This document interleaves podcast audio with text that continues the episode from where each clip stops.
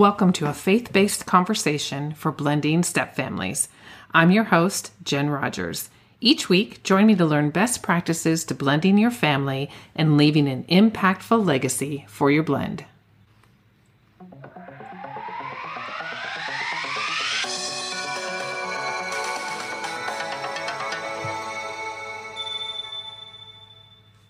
Well, hey there. Welcome to season two of Blended on the Bluff. I'm so excited to take a new approach for season two, where I interview guests to give us additional perspective on what it's like to live your life in a blended family. So excited to welcome you and have you here to welcome our guests as they share their stories and insights so that we can blend beautifully together.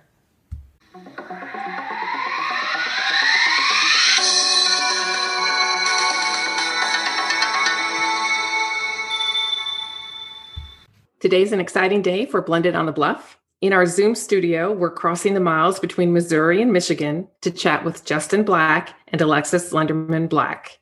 They're newlyweds, entrepreneurs, authors of Redefining Normal How Two Foster Kids Beat the Odds and Discovered Healing, Happiness, and Love. And they're two beautiful lights in a dark world. Hi, Alexis and Justin. Welcome to Blended on the Bluff. Hello, thank hey, you for having us. Yeah, we're, we're, super excited to be on here. Thank you for having us on. Absolutely. I'm excited uh, for you to share your story with our audience. Mm-hmm. Uh, 2020, gosh, that's been quite the year for a lot of people, but for you, the two of you, it is uh, definitely a unique year. So when we did our prep work for this interview, Justin, you encouraged everybody to get comfortable with being uncomfortable. What do you mean by that? Yeah, um, being uncomfortable is the only time where you'll be able to kind of grow and challenge yourself and see what you can do in life. You know, if you are always in an environment where you're comfortable, where you're safe, you feel, you know, just complacent, then there'll be no area of growth, no area of uh, I need to learn something that I've never learned before or challenge myself to do something I've never done before. And if you never go through those challenges, you don't become uncomfortable, then you'll never grow. And I think in a year like this, it's really challenging everybody to be uncomfortable. And all of us are in unique situations and we just have to adjust. And that's what life is about. Never, nothing will ever stay the same. You always have to adjust and adapt. So. And it definitely comes through in your book as far as the discomfort and the, the growing and the learning about interacting with people in relationships and in homes.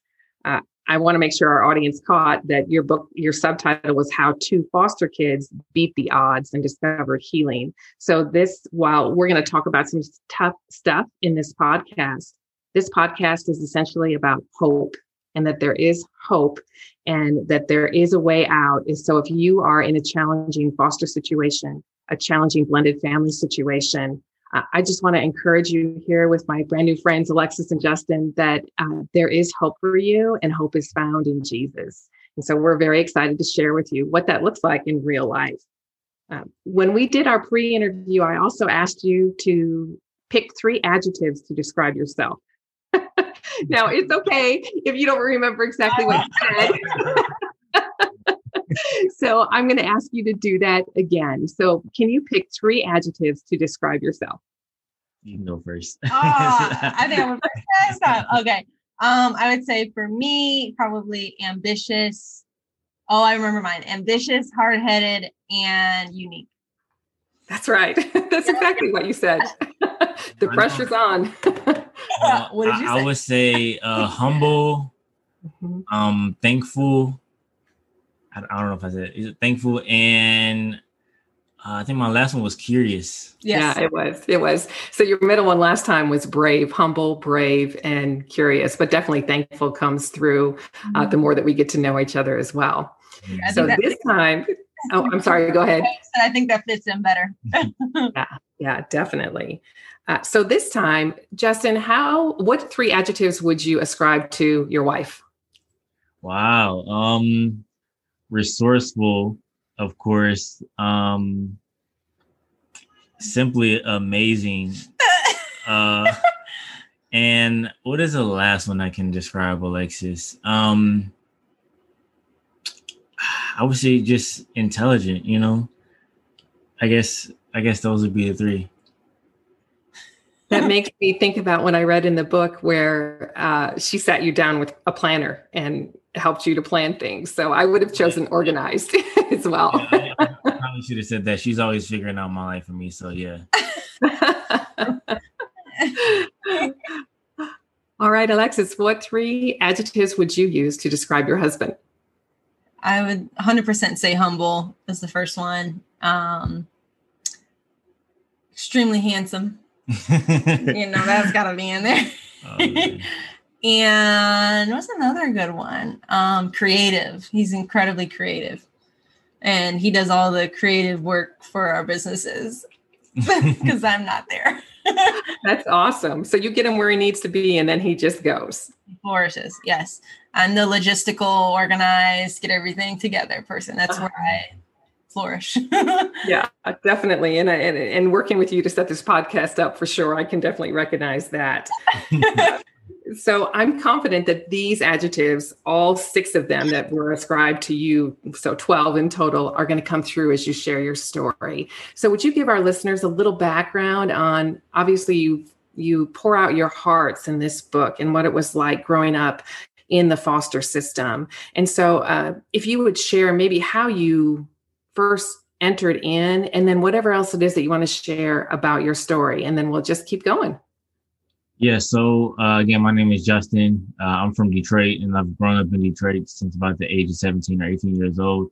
And i entered the foster care system at nine years old in detroit because my my mom dealt with a lot of substance abuse issues and my dad was selling drugs and we just grew up in a impoverished community overall. And the thing is, a lot of those ideas of growing up in poverty, of seeing uh, uh, drug abusers in your living room and around you um, constantly, those ideas became normal. And it got to a point where Child Protective Services came to uh, pay us a visit, and we were on a run for a little bit. And uh, we lived in an abandoned house for a while on the run from Child Protective Services. And that uh, happened from about I would say October to March, and living through the the win the winter of of living in an abandoned house was just extremely rough, and my mom just couldn't let us suffer through that anymore, and she decided decided to release him to, to the foster care system, which led me. Uh, I'm the youngest of five siblings. Me and my brother, who was the fourth youngest, me and him went to live with my oldest brother and we lived with him for about two years and we then went to live with my aunt for a couple years and uh, one of my best friends. And then we were separated and I went to live in a group home in Southfield. But throughout the system, just dealing with a lot of uh, mental health issues, not feeling wanted because um, I grew up in Detroit and my, my, my mother and father never was more than about 30, 40 minutes away and always wanting their attention and love and always feeling invalidated because I didn't have that. And any household that I lived in, uh, kind of suffered because I always wanted their love, and if I, I was never satisfied until I had that, and um, just a bunch of mental health issues with that, uh, on top of at 13 just having a lot of traumatic experiences with uh, having my teeth knocked out, uh, just randomly walking home from school uh, in middle school, and um, just I was jumped one day by high schoolers on, on my way home from school, catching the bus, and I was hit with the brick having four of my teeth knocked out and a part of my bone uh, uh, gone as well. And that caused a lot of mental health issues and not and, and a lot of emptiness and loneliness and not being able to make friends and trying to uh, grow and stabilize my mental health and also combined with my spiritual health. And that kind of shaped my relationship with God. And me being in a situation where I didn't have friends in middle school and high school, I entered into college uh, wanting to do any and everything that I could to meet people who didn't know I had fake teeth because I had a partial in, in at the time. People who didn't know my background and make those friends and do whatever I had to do to fit in. So start to separate from God and make unethical decisions that God would be pleased with. And it wasn't until I was faced with those realities of um, being in foster care and being around other people who were vulnerable with themselves and honest with themselves about their experiences and their um their past that I really had to come back to God and be truthful in my experiences. And be, meeting Alexis and being with Alexis helped me be honest with myself about my teeth and about my experiences overall. So it kind of brought everything back full circle and being thankful for my relationship with Alexis, but ultimately my relationship with God as well. Wow. There's a lot of stuff in there. I, I want to pull something out and we'll come back around to it so that Alexis, you can go ahead and share your your story. Uh, but you were talking about um, fitting in and how if you were in one place where people knew all your stuff, that there was discomfort there and you couldn't make any friends, all of that. And I imagine fear, there was fear there as well. Uh, am I going to get hit with a brick again? Am I going to get beat up again? How do I avoid these situations? And I think for the blended audience, there's a desire to fit in as well. And so when the household split and then the kids move into a new home, there's that not fitting in and struggling to find their way. And then also having to explain things to all the people that they know, the schools they go to, the friends that they have. Uh, and so there's a big disruption there. So those are some of the things I was thinking of as you were sharing uh, your experiences. Uh, we'll, we'll, come back to those in a little bit, I think. Mm-hmm. Alexis. Yeah, sure. Um, so I'm Alexis, and I actually entered foster care at about six. Um, it was, uh, or sorry, at 13. I um, lost my mother though at six. Um, that's what I was alluding to. She actually died um, from suicide, and my grandma also died from suicide, which was her mother. Um, and so when I lost her, I moved in with my um, biological dad. And right around that time was when the um, physical, sexual, and emotional abuse began. And it lasted until I was about 13. And that's when I um, was pretty much forced to say something. Um, and then I was taken away and put into foster care. And although I was in foster care, I lived with um, my aunt and uncle. So it was more of a kinship placement.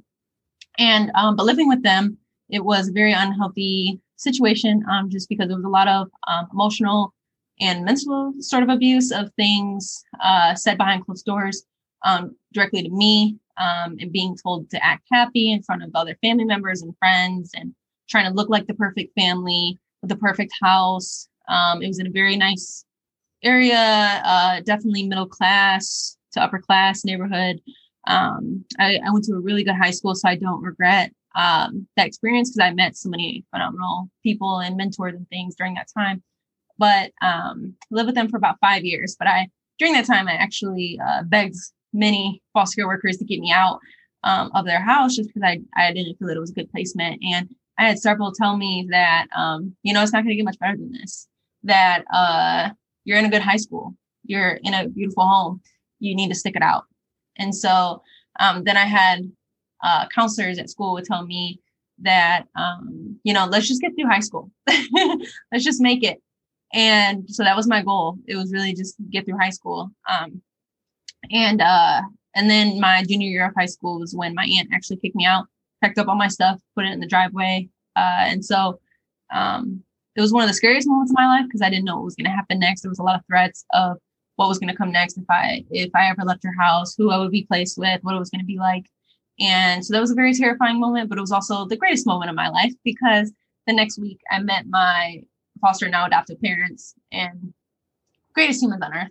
Um, and uh, but I had to, you know, it was a readjustment period of moving into a family. They had young kids. I never grew up around little kids, so it was so that was interesting to me. Um, and just adapting to being a part of a new family. But then about I wouldn't even say it was six months later. Um, he, my foster dad, got a job um, on the other side of the state, and so right when I was starting to adjust uh, to being there and like looking up to them and on all these things, it was like you're you're leaving already. Um, but they did their best to keep me in the family, and I moved in with um, my foster mom's uh, parents, so it was her mom and dad. And so I was able to stay in the same high school. It was about 40 minutes away from school. So I had to drive every day but I, I was able to stay at the same school. That was my 10th school. I didn't have to change. Um, and they were incredibly loving people. It was a great home to live in, and I was still a part of the family. And so um, I actually was recently adopted at, at 26 in December. Mm-hmm. So I wanted to be adopted before we got married so that my dad could walk me down the aisle. That was like my thing, what I wanted. Mm-hmm. I love that. I love that. That's so good.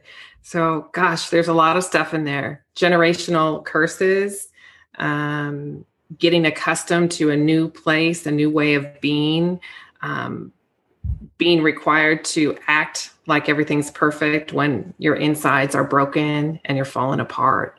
Yeah. Yeah. And so 10 high schools.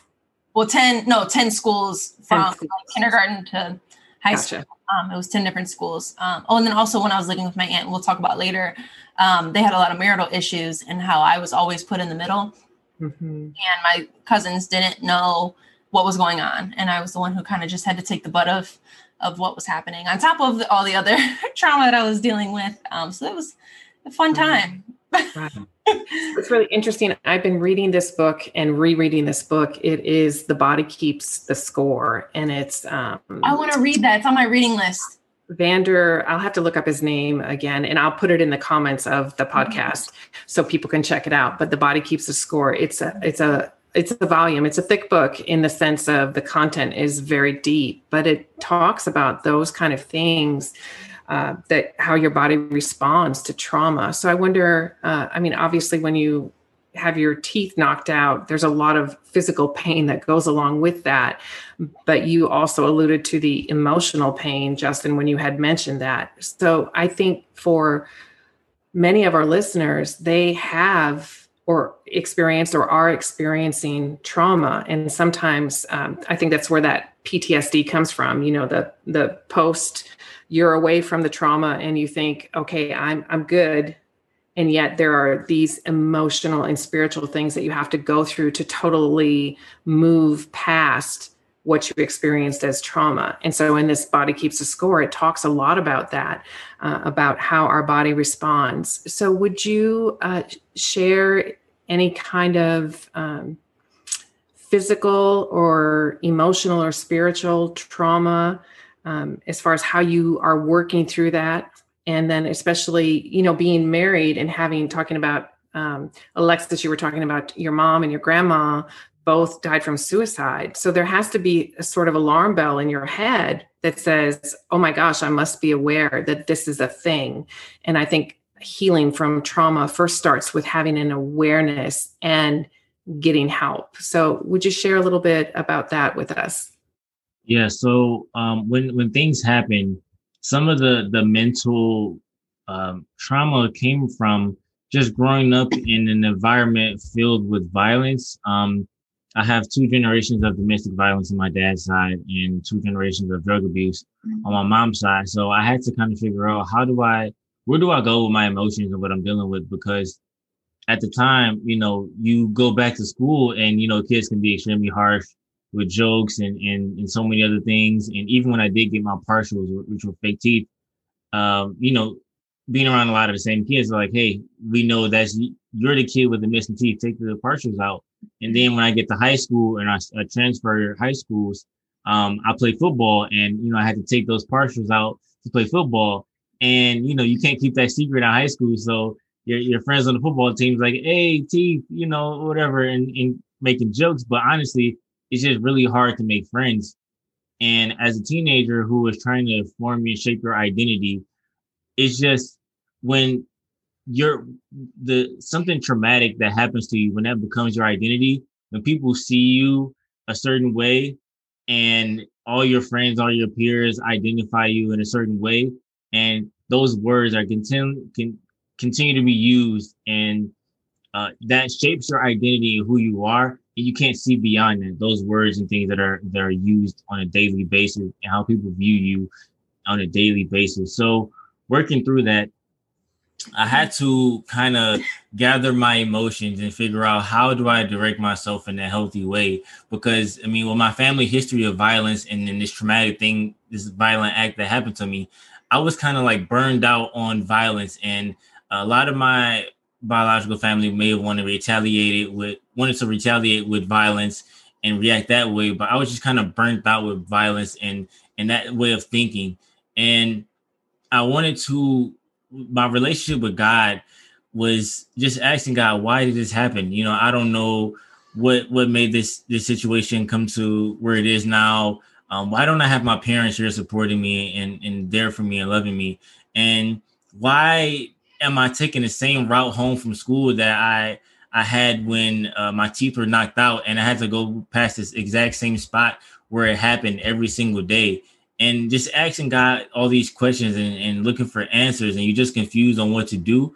Um, I think that the main thing was being like it, it wasn't God that put me through that circumstance of having my teeth knocked out, but God strengthened me to be an advocate for kids who are lonely, kids who are dealing with depression, and let them know that they aren't alone. And the things that are said about them isn't a reflection of who they are and their identity. Because as a teenager, in life in general, the things that people say about you, we can kind of internalize those things and think of that as our uh, uh, think of those things of who we are pretty much. And I had to figure out my true identity outside of the things that my peers and other people were saying about me and really take on the identity that God had for me, being made in God's image, being that I can overcome anything through Christ who strengthens me.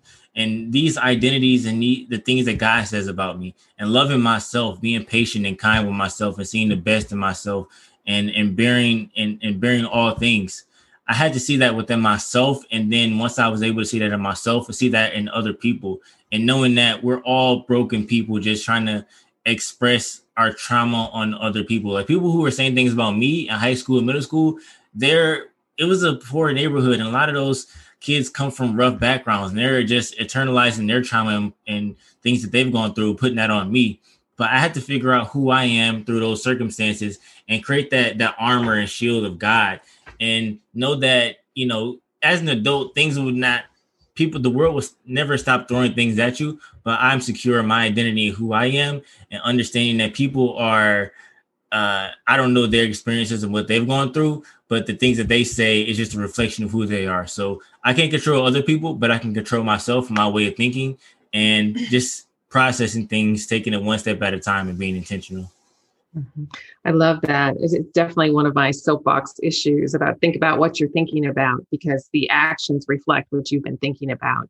And so I know that it definitely takes a lot of practice to when we when we read take each thought captive like what how, how do you do that well you do it through practice that is this truth is this aligned with god's word is this aligned with who i am and if it's not then i do have the power to reject it and i think that is where um, you know, when hurting people hurt people, it's so hard for the one who's been hurt, which is both of them, then, right?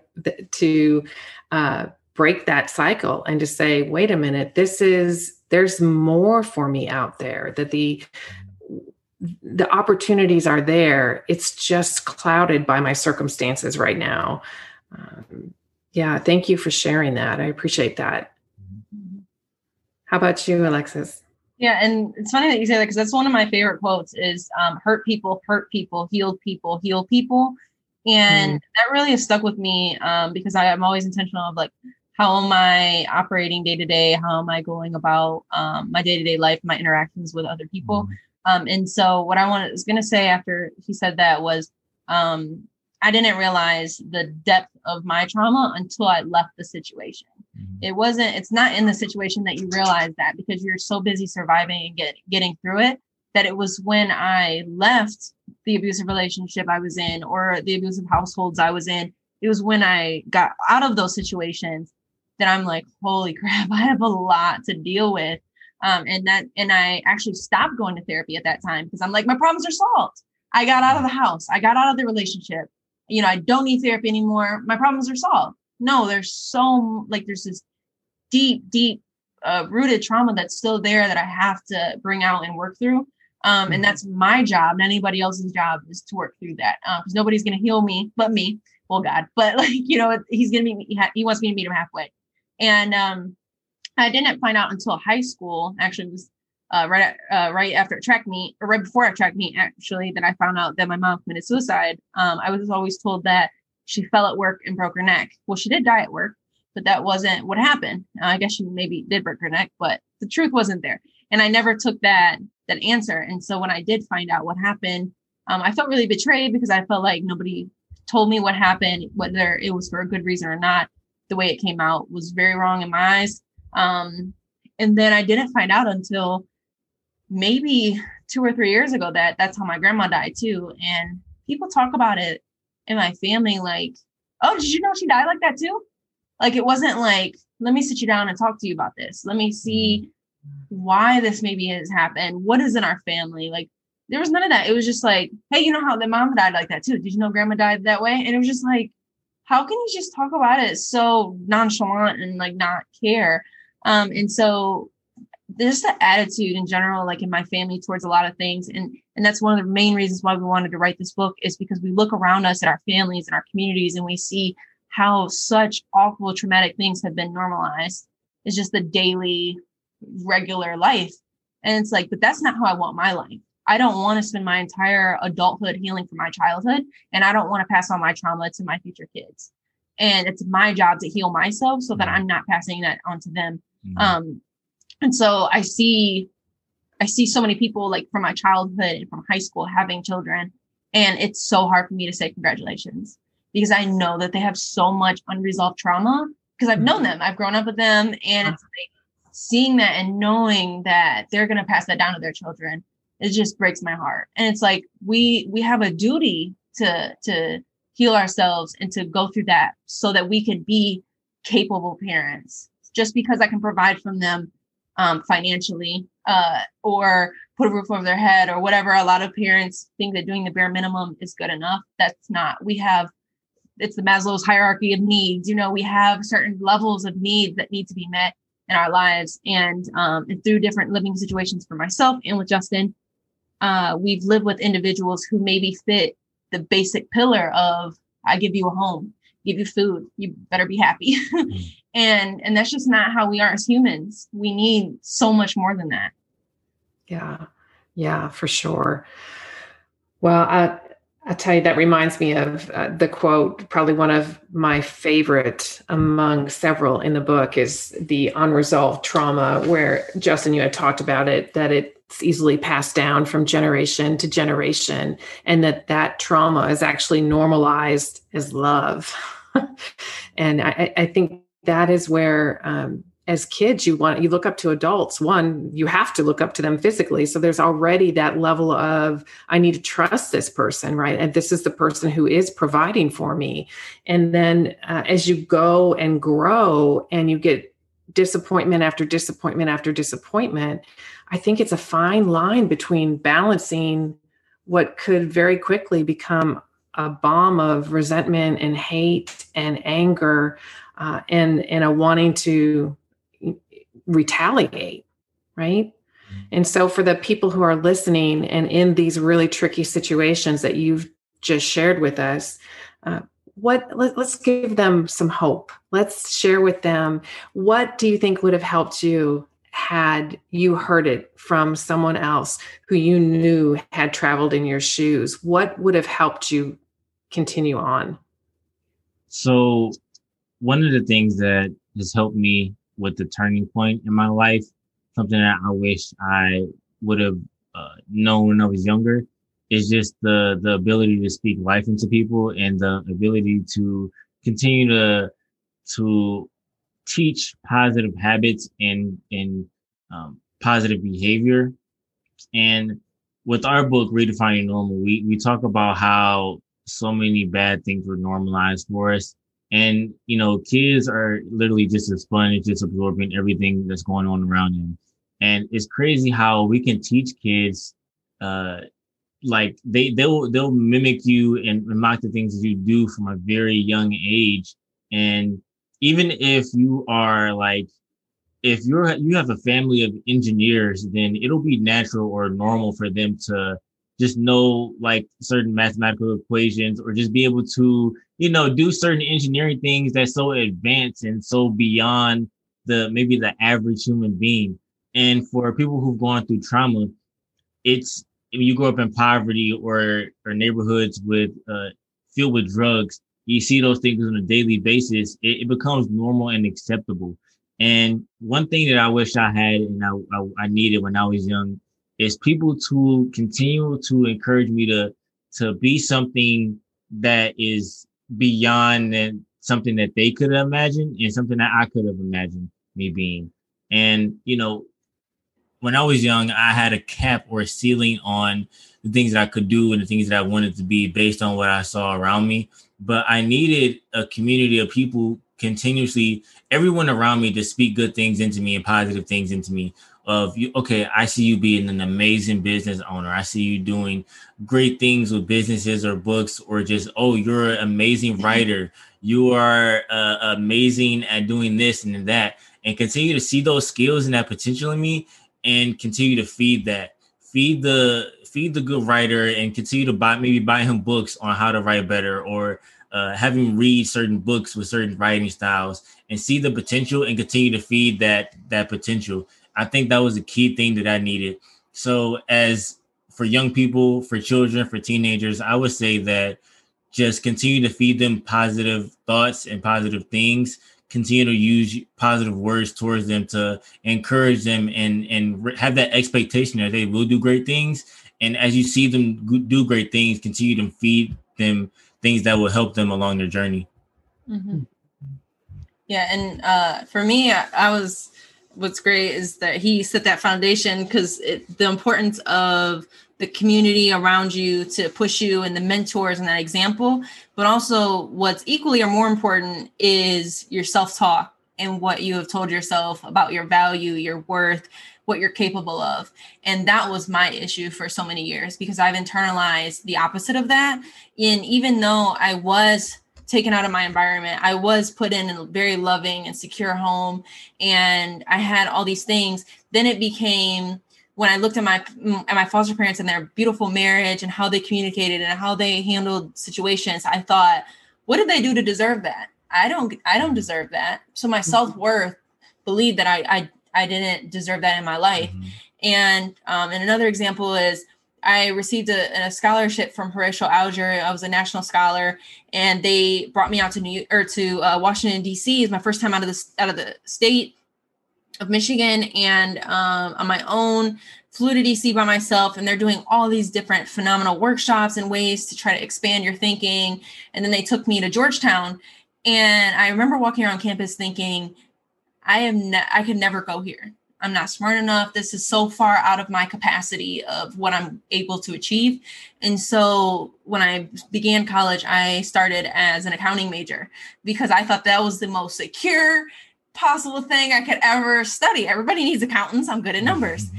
And then what do I do? I'm exposed to uh, entrepreneurship and I switch my major. The most unsecure like job you could ever take, right?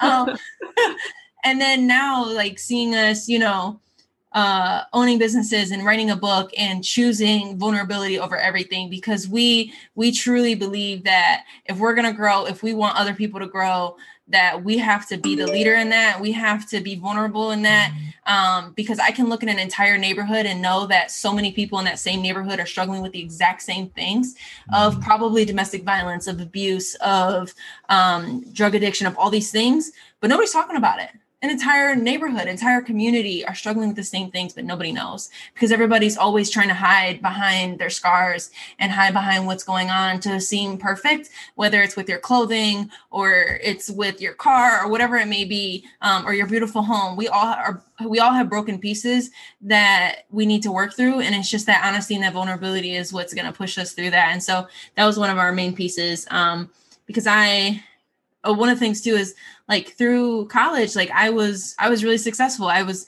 um, I got a lot of awards, I got all these things, but yet between classes, I'm in the bathroom crying. Nobody knew this. Nobody knew, you know, how bad I was struggling and what was going on in my life. They saw this person who was achieving academically and getting awards and scholarships and things, but I it was really hard. And so, um, so yeah, we're just we believe in vulnerability in our in our marriage and um, our relationships with others in our community. That's that's how you form community. So. Mm-hmm.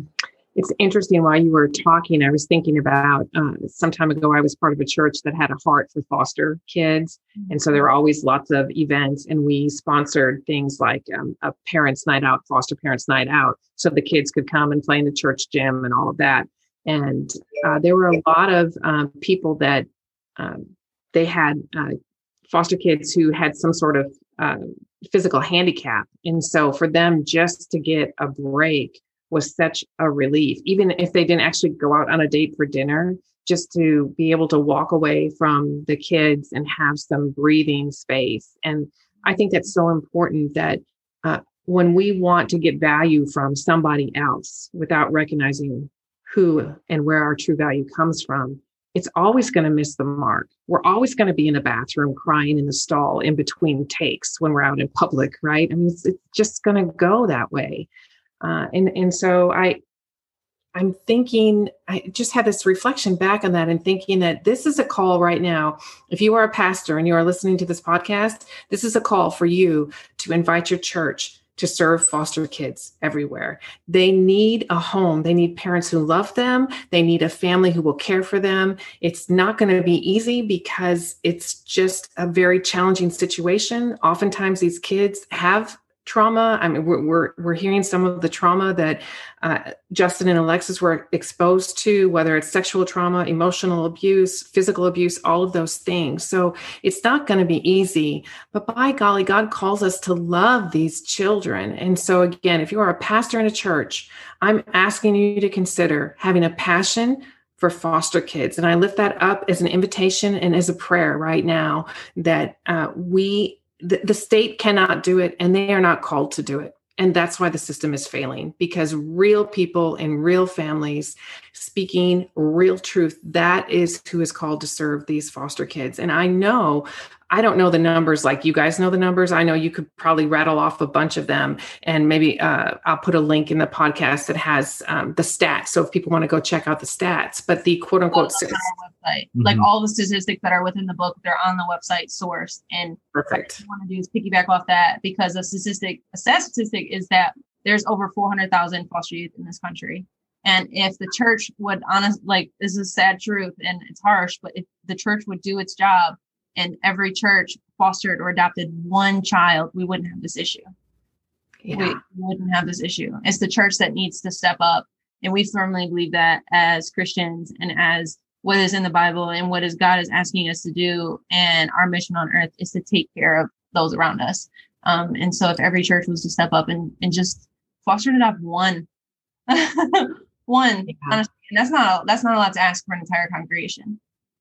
No. So it's a clarion call for sure.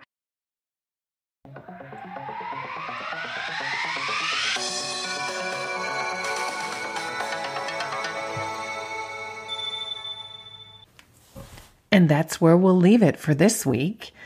Tune in again next week when part two of this interview continues as we talk more about the similarities between foster children and stepchildren and what it's like to grow up in a family where things can be uncertain, where changes occur frequently, and where the kiddos question who they are and who they were meant to be.